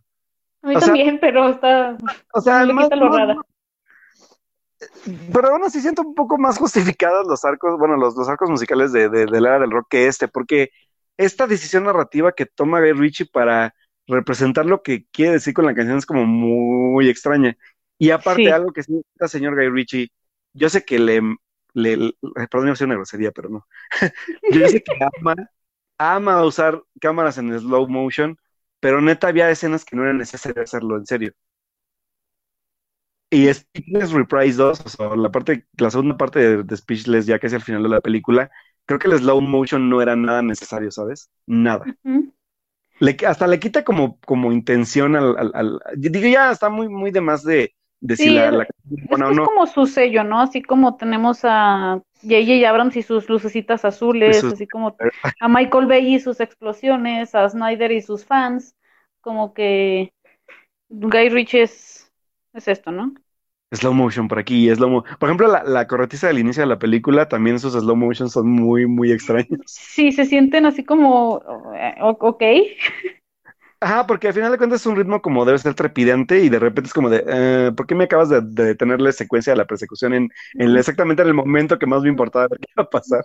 Sí, porque tú dices, corre, corre, o si quieres vete en cámara lenta, no importa. Sí, no importa.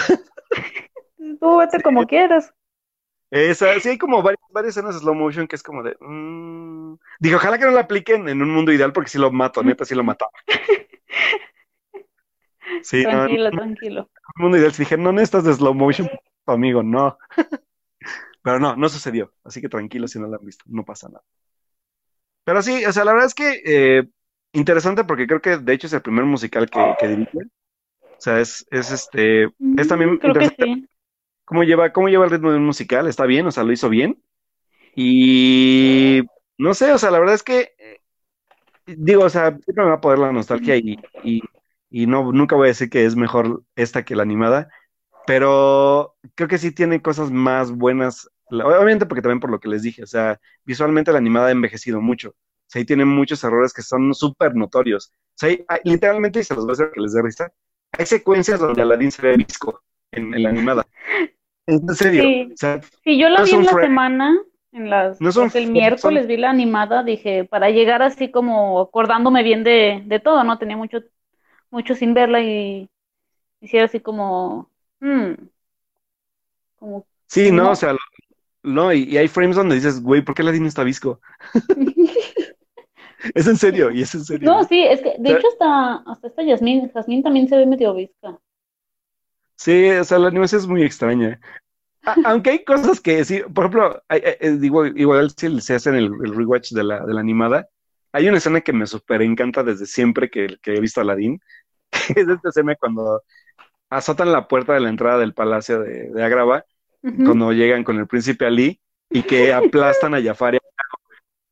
En serio, póngale pausa a ese frame y vean a Yago aplastado por la, por la puerta, es lo más divertido del mundo, en serio. O sea, Yago hecho popó aplastado por la puerta es lo más divertido. Y ese tipo de cosas que también me divierten un poco la animada, ¿no? O sea, igual, por ejemplo, cuando, cuando se cae el sultán de la alfombra y que. Ah, no es cierto, es Yago. Que y ataca el sultán que vuela en la alfombra y Yago, en lugar de ver como pajaritos, ve al sultán volando por la alfombra diez mil veces sobre su cabeza. O sea, son, son aspectos de, de, de animación que son muy divertidos que, que obviamente pues la, la, el live action no, no llega a tener, pero la verdad es que algo que sí le valoré muchísimo, o sea, siempre ha sido de mis secuencias favoritas de Disney, El Príncipe Ali. Oye, sí, yo meto esa Wow. secuencia. ¡Wow! O sea, no solamente porque sí es como, sí trató de hacerla frame by frame como la animada, Sí, pero la, la, la, la coreografía, sí, aparte El- me gustó, igual otra vez, eh, Will Smith me, la verdad me sorprendió y me encantó como el genio, o sea, le, le- se ve que le puso mucho corazón. sí, cañón, ¿eh? Y, y, y me gustó que, eh, con lo que te digo, lo que te dije hace rato, ¿no? O sea, que no, no trató de emular el trabajo de alguien que obviamente sabía que era un trabajo fuerte y de sus Sí, como, o sea, lo hizo propio, pero, Exactamente. pero, re- pero sin faltarle el respeto a, a Robin Williams. Sí, que a final de cuentas, el, eh, por ejemplo, la, el- la parte de Un amigo fiel en mí tiene, casi es, es también animada, pero tiene sus detalles diferentes también, o sea, el, el, el, el, también como dices tú, este tipo como homenaje, porque sí hay homenajes a, a Robin Williams y, los detalles, pero no, o sea, la verdad es que neta Will Smith sí, todo lo que habíamos dudado y todo el ranteo que venía trayendo en internet, se quedó literalmente así borrado del, del internet con todo lo que hizo, la verdad. Sí, sí, porque Y yo no he visto ninguna queja ya de él. Sí, y no, y aparte, esta, este, este giro también que le dan en algunos aspectos, la escena del baile en el palacio que hace bailar a Aladdin, o el cómo es como, como su cómplice, así como lo es en la animada, pero aquí, obviamente, pues como persona se siente también más cercano. Entonces, la verdad es que esta, esta química entre, el- entre Mena y entre él es muy, muy valiosa. O sea, La verdad es que lo valoré mucho. Y bueno, también, ¿qué decimos de Naomi Scott? Señora Naomi Scott, o sea, Bueno, o sea, la verdad es que era una Jazmín, que Jazmín también en la animada es, es muy, muy, este, como, como muy imponente por el carácter que tiene y lo Sí. supo tratar también. sí, fíjate que de hecho, ahora que vi en la semana la versión animada, y ya con esta nueva live action, mm, creo que nunca le había prestado tanta atención a Jasmine como, como princesa Disney y ya creo que ya subió muchos escalones en mi top. Porque, o sea, por eso mismo que dices, o sea, ella pues estaba determinada a que no me caso y a menos que alguien que yo quiera y me vale que seas mi papá y mm, todo, ella tenía un carácter fuerte. Sí, porque aparte de eso no era un capricho, simplemente era esta libertad que no tenía porque algo que amplían un poco en la película sí es también el por qué no ha salido del castillo, cosa que no hacen en, en la animada. Pero también esas justificaciones diferentes que les van dando a los personajes, la verdad es que cuando eh, yo lloré porque cuando dijeron que Aladdin no tenía papá, sí lloré un poquito. Porque, fun fact, Aladdin tiene, no sé si tiene pa- papá, pero sí tiene mamá. De hecho, Aladdin huye de su casa para buscar una vida mejor, cuando al final de cuentas se termina convirtiendo en un ladrón.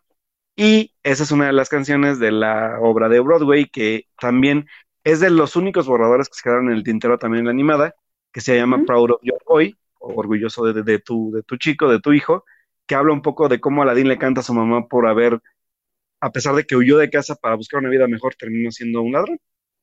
Entonces, si igual pueden toparla, este, o sea, es una canción muy bonita y muy, muy triste, pero que me hubiera gustado también verla como formar parte de, de- de la banda sonora de, de esta, pero pues sí era como meterse también mucho rollo de explicar y entonces dónde está la mamá y, y la mamá qué onda y pues iba a ser como un rollo, ¿no? Entonces, igual Sería, estuvo bien que no. sería otra media hora. Sí, sí, hubiera sido más larga, así que creo que estuvo bien. Mm, Tal vez la podamos ver en el Snyder Cut. En el Guy Ritchie cut. Sí, em, ay, algo te iba a decir. No, que la verdad también eh, Mena, ya hablamos que, que se sentía incómodo al principio, pero yo al- sí le tenía como mm, dudas, ¿no? Yo no estaba segura de él, pero me resultó una gratísima sorpresa, no sé tú, o sea, se me hizo muy carismático. Oh, sí, y, y ¿sabes qué? Que, que, o sea, al final de cuentas, esta parte del carisma que dices también, ¿dónde, ¿sabes dónde se refleja mucho en su sonrisa del vato? O sea, Sí, muy agradable, o sea, sí, sí se la compras totalmente. Lo que que eso sabe sí. cuesta mucho, que sí se nota clarísimo, eso sí dije, híjole, a este chavo le costó muchísimo adaptarse a la pantalla verde. O sea, las interacciones con Abu y con la alfombra, sí le cuestan muchísimo creerse la que está con personajes que no son Sí, reales. Muchísimo, pero digo, pues bueno, es su primera, su primer trabajo y se defendió bastante bien lo que pudo. sí, aparte, bueno, yo lo veo, digo, su primer trabajo y le pones un blockbuster de Disney, es así como, pues hay que, hay que darle, hay que tenerle paciencia al muchacho. Sí, pero, pero se la rifa. La neta es que, como dices, es carismático. La- se acopla bien cuando no está solo con, con los actores.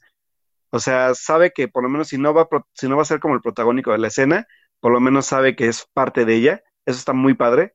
Y también que cada uno le da, le da su parte. O sea, Will Smith le da como su cabida, también le da su cabida este, este, Naomi Scott.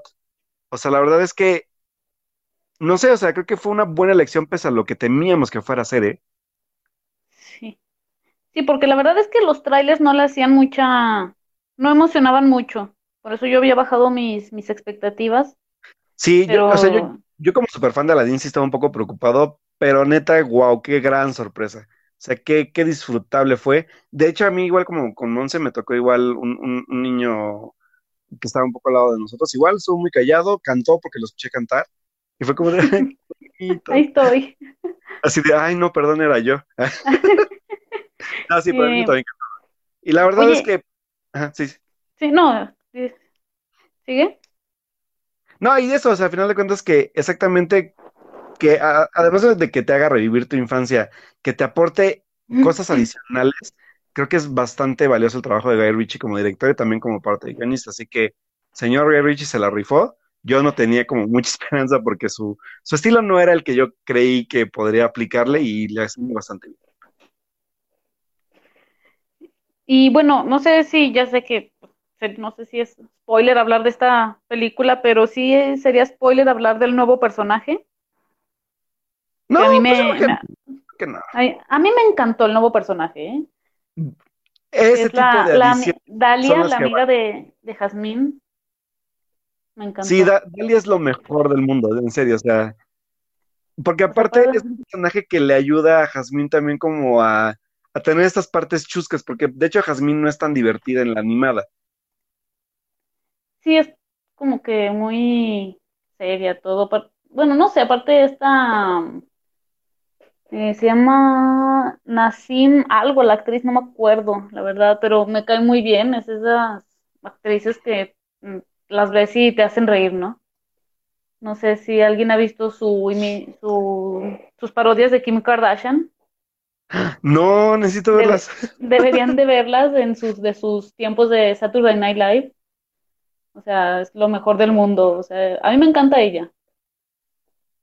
Entonces, Sí, la verdad es que yo no yo sabía, cuando llegué no a visto- la, ¿cómo? Perdón, no, adelante. Sí, di. No, cuando yo llegué a la película no sabía que, que ella aparecía. Cuando la vi fue así como de, o sea, esta tipa me va a hacer reír. Ni siquiera me importa qué papel haga o qué diga, me, me va a hacer reír. No, se la rifó, la neta se la rifó el personaje. Está muy bien, bien. Sobre todo que ese personaje se siente súper fluido. Creo que se siente más forzado Jafar que ella. Oye, sí, o sea, de hecho, la película podría haber casi Sí, literalmente. sin villano, o sea, es así como nada más que alguien le hubiera dicho, hay una lámpara por allá, la de Ah, ok. Sí, en serio, ¿eh? Pudieron haber quitado a Jafar. Sí, totalmente de acuerdo. Qué triste. Porque, por Sí. ejemplo, yo la animada no la veo sin Jafar, porque Jafar es Mm. uno, un gran villano. Pero aquí sí, neta, si no está, no pasa nada, ¿eh? Sí, no, También no la- Yo, yo me decepcioné mucho de Yago también. O sea, Yago fue como, mm, no. Sí, lo, bueno, es que creo que lo ningunearon mucho. Sí, o sea, fue ninguneado y el estilo de Yago en la animada este fue, eh, no, nada que ver. Sí, O sea, Yago lo, lo redujeron mucho. No creo que eso lo, lo justifican con la, con Dalia, ¿no? Ándale, ah, podremos decir que cambiaron una cosa por otra. Porque aparte, Como que aparte para que la animada tuviera lo- poquito más sentido. Sí, porque Yago es de lo más divertido de la animada, pero aquí Sí. pues Dalia se la rifó, la neta, o sea, qué gran personaje, neta, muy bien con esa edición. La neta, adicionaron muy bien al personaje de Dalia. Los Y, y bueno, yo, yo veía, no, no recuerdo quién por ahí decía, o sea, lo más, la parte más realista de la película es que, que el genio sale de, después de mil años, lo primero que hace es ir a ligar. Oye, sí. O sea, mil años encerrado y ve a una mujer y pues es mí, de aquí soy. Pues está bien, es un poco más realista. Sí, es lo más realista que ha habido en una película Disney. No, y aparte que, que yo me saqué muchísimo de onda con el inicio, ¿eh? O sea, la, la escena inicial de Aladdin es como, Oh, mm, ¿dónde está mi vendedor de artefactos de segunda mano? Sí, Pero pero no, o sea, la neta es que no lo extrañé nada. Qué, qué buen giro le dieron al genio. O sea, neta, sí, qué yo buen. Sí, la neta, yo no lo veía, eso. yo no lo veía venir. Yo, yo creí que era como, dije, ¿por qué está empezando como Bob Esponja esto? Yo dije, ¿qué? Yo dije, ¿qué van a hacer crossover con Piratas del Caribe o qué? Pero no, fue muy, muy buena decisión. La verdad es que Sí, Lo único que le sí. lo único que reclamo un poco, pues es un poco la canción de Speechless que me gusta, pero no me acaba de cuadrar. Sí, Y es lo que yo te digo. A mí Speechless me gusta, pero como aparte. O sea, como dentro de la película es así como, pues, esa canción déjasela a Elsa o a Taylor Swift, no sé. ah, bueno. Y, y, y lo de lo de Jafar, a final de cuentas, o sea, Jafar sí fue como, neta, ni me acuerdo que apareció ese güey. Así, Sí, o sea, fue así como, aparte ni tan ni guapo, ya ni siquiera se ve tan guapo. ni se convirtió en víbora, ¿qué es eso? Muy mal, no, muy mal Jafar, la neta, muy, muy mal. Bueno, y bueno, queríamos decirle a Edith por qué la vimos en español. Ah, es cierto, Edith, pon atención si es que no te has dormido. Sigo aquí, sigo aquí, sigo aquí. Estoy, Mi primer, estoy mi luchando, primer, pero sigo aquí. mi primer punto de por qué la vi en español, la verdad, es la nostalgia. Dije, Sí. yo crecí con la película viéndola en español, me sé las canciones en español. Dije, pues voy a ir a verla en español. Cuando también escuché el soundtrack primero y dije, "Bueno, las canciones me encantaron. Dije, pues a ser niña primero, ¿no? Y ya después me voy a verla en inglés, más tranquila y todo. No sé tú, Alberto, si... Hubo, algo que pasó muy muy chistoso porque, como saben, siempre salen los, los, las bandas sonoras un poco dos días o una semana antes de, de cada estreno de película de Disney. En el caso de La Bella y la Bestia sí fue, en el caso de... ¿De qué otra fue? ¿De qué otra musical hemos tenido? Me falta una que ha sido musical también. No, creo que fue La Bella y la Bestia el ejemplo más cercano. La Bella y la Bestia salió el soundtrack una semana antes y cuando sale el soundtrack en español latino, yo me di un tiro. La neta fue me di un tiro. Dije, ¿por qué carambas, si Disney tiene los derechos sobre su propio doblaje, cambian la letra radicalmente a lo que estamos acostumbrados? Digo, digo, no sé cuál sea el motivo. Obviamente, igual y por darle un giro diferente, no tengo idea del doblaje. Pero La Bella y la Bestia literalmente cambió radicalmente todas las letras. Sí. Como de, no, gracias, prefiero, o sea, digo, yo me sé los soundtracks en español y en inglés, no tengo problema, pero sí, de haber visto el, el- el cambio tan radical en La Bella y la Bestia fue de, no, la quiero ver en inglés. Y bye, y me decidí por verla en inglés y La Bella y la Bestia no la he visto en español, se los pongo. De hecho, yo tampoco he visto La Bella y la Bestia en inglés. Las canciones sí las he escuchado. Digo, no la he visto en español. Las Ah, canciones sí las he escuchado. Pero Sí, igual he de, escuchado las canciones, pero no, "Mm, prefiero escuchar a, a Emma Watson. Además, sí, la neta sí. Y con Aladdin pasó algo muy chistoso porque aparte de la nostalgia que me preocupó un poco las letras, porque sí, ya estaba decidido como de la voy a acabar viendo en español. Cuando, digo en inglés, en inglés, cuando sale el, el, el, el, el primer como, bueno, que empezaron a sacar en la página oficial de, de, de la música de Disney los videos con la música nada más, que de hecho nos los puso Carlos Soberanis, un amiguito nuestro. Así fue como de, ya salió la primera y dije, ah, pero es con doblaje. Lo primero que me llamó la atención es que detrás de la voz de Aladdin está Jerry Velázquez. Jerry Velázquez es un actor de teatro y también de doblaje que ya tiene bastante experiencia pues en todo este rollo. El chavo canta muy bien, es muy carismático también en, teatro y me llamó la atención ver que había sido la elección para, para el doblaje. Entonces dije, mmm, interesante. Dije, bueno, voy a darle chance a la, a la, a la canción, a la primera que es El Mundo Ideal y pues a ver si se rifa, ¿no? Porque como, bueno, no sé si lo saben o no, pero el doblaje de Aladdin original es de, de Aladdin tal cual, o sea, el personaje, es de Damián Bichir, que no canta ni más, pero pues al final de cuentas se esmeró y lo logró. Entonces, dije, bueno, o sea, por lo menos Jerry dice que sí canta, entonces vamos a ver qué tal arma, ¿no? Cuando me pongo a escuchar Un Mundo Ideal, dije, no manches, respetaron al casi 90% la letra original. Con eso me compraron para el doblaje. Dije, wow. O sea, dije, dije, o sea, lo que no habían hecho, porque aparte tengo un trauma, porque tanto La Bella y la Bestia, porque ya me acordé que les iba a decir, como cuando fui a ver la obra del Rey León a la Ciudad de México, también le cambian la letra. Entonces yo sé, ¿por qué carajos les cambian las letras si son ya tan... O sea, neta, no puedes jugar contra el, contra el, contra el colectivo de, de, de, de, de la gente que ha vivido con, con las letras de Disney durante tanto tiempo y que las sigue escuchando después de tantos años. O sea, res- pues, por lo menos lo que puedes hacer es respetar la, la, la lírica en español. O sea, igual cuando fui a ver el Rey León la obra fue como de, ¿por qué le cambian las letras? Y lo mismo con La Bella y la Bestia, y temía por Aladdin también. Y, oh, sorpresa, no. Aladdin modifica lo mucho en su lírica o de la original de la del 92 a esta. Un, no, o sea, es un 10% de lo mucho que le llegan a modificar la letra, pero es casi, casi cantable de lo mismo que te acuerdas.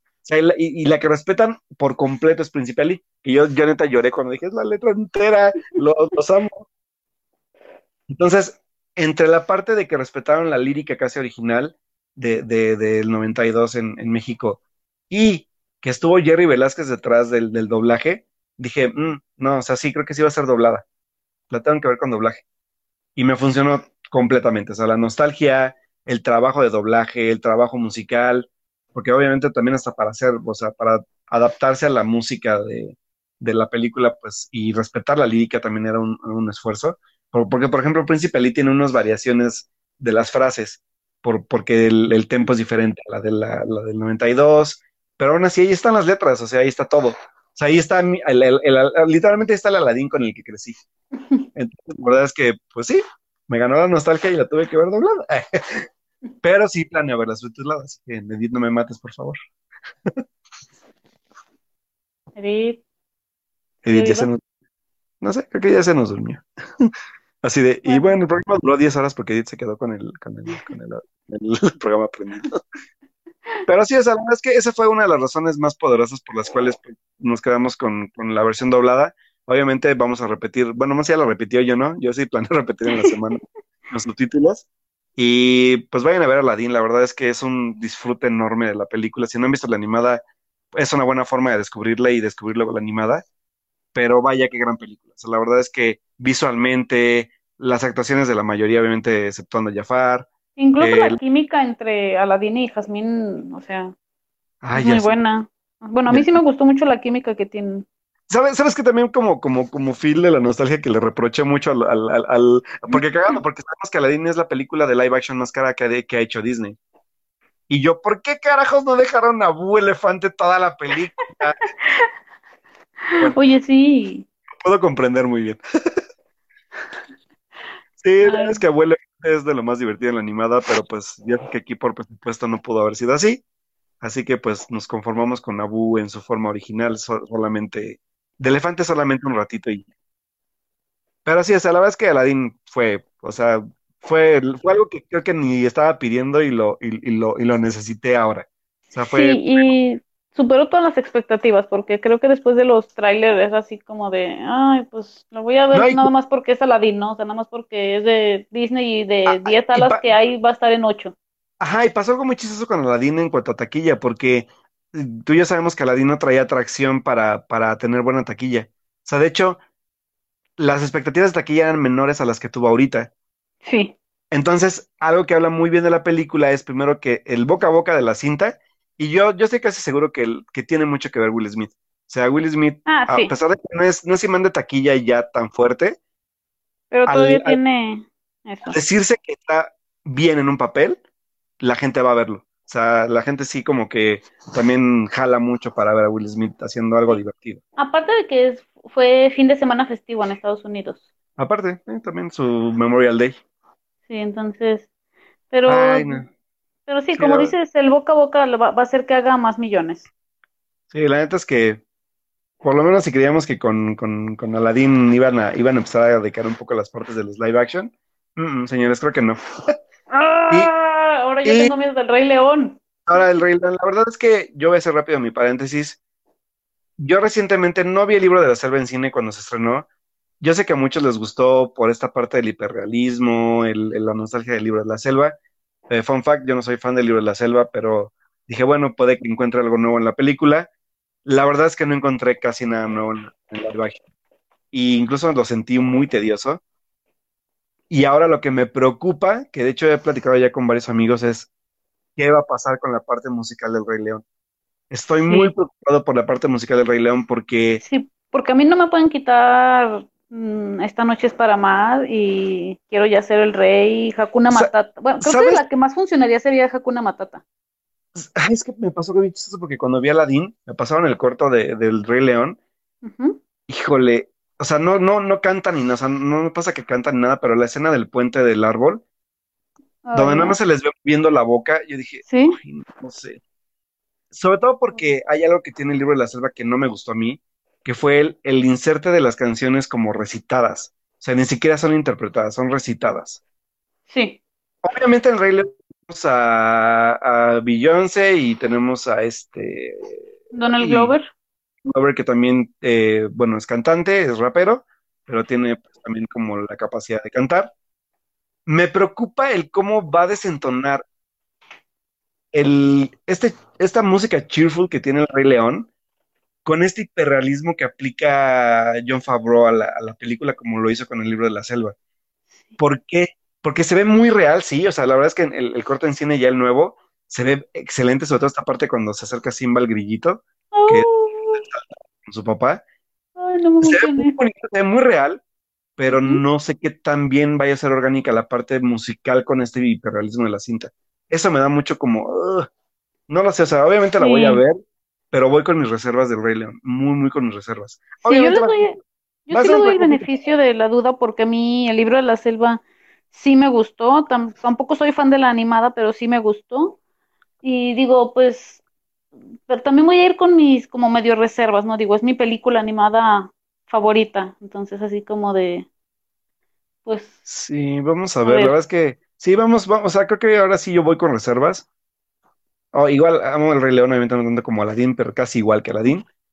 Pero híjole, sí, vamos a ver qué, qué, qué, o sea, John Favreau direc- di- de- o sea, en dirección está bien. O sea, la parte también esta del hiperrealismo de los, de los personajes está bien. Lo que me preocupa es cómo, cómo va a ser de orgánico el cómo mezclen la parte musical que estamos, o sea, que, que amamos tanto del Rey León con este estilo de John Favreau. Sí, porque al Rey León no le puedes quitar la música. Ey, o sea, sí va a ser. Sí, sí, no, sí, yo ya estoy sufriendo porque Mulan no va a tener música. Si lo hace con el Rey León, obviamente, pues sí me Oye, pero eso sí está, sí está confirmado porque yo Sí. vi que nada más eran como rumores. Wow. Oye, también vi que. Mulan va a ser la película más cara de Disney.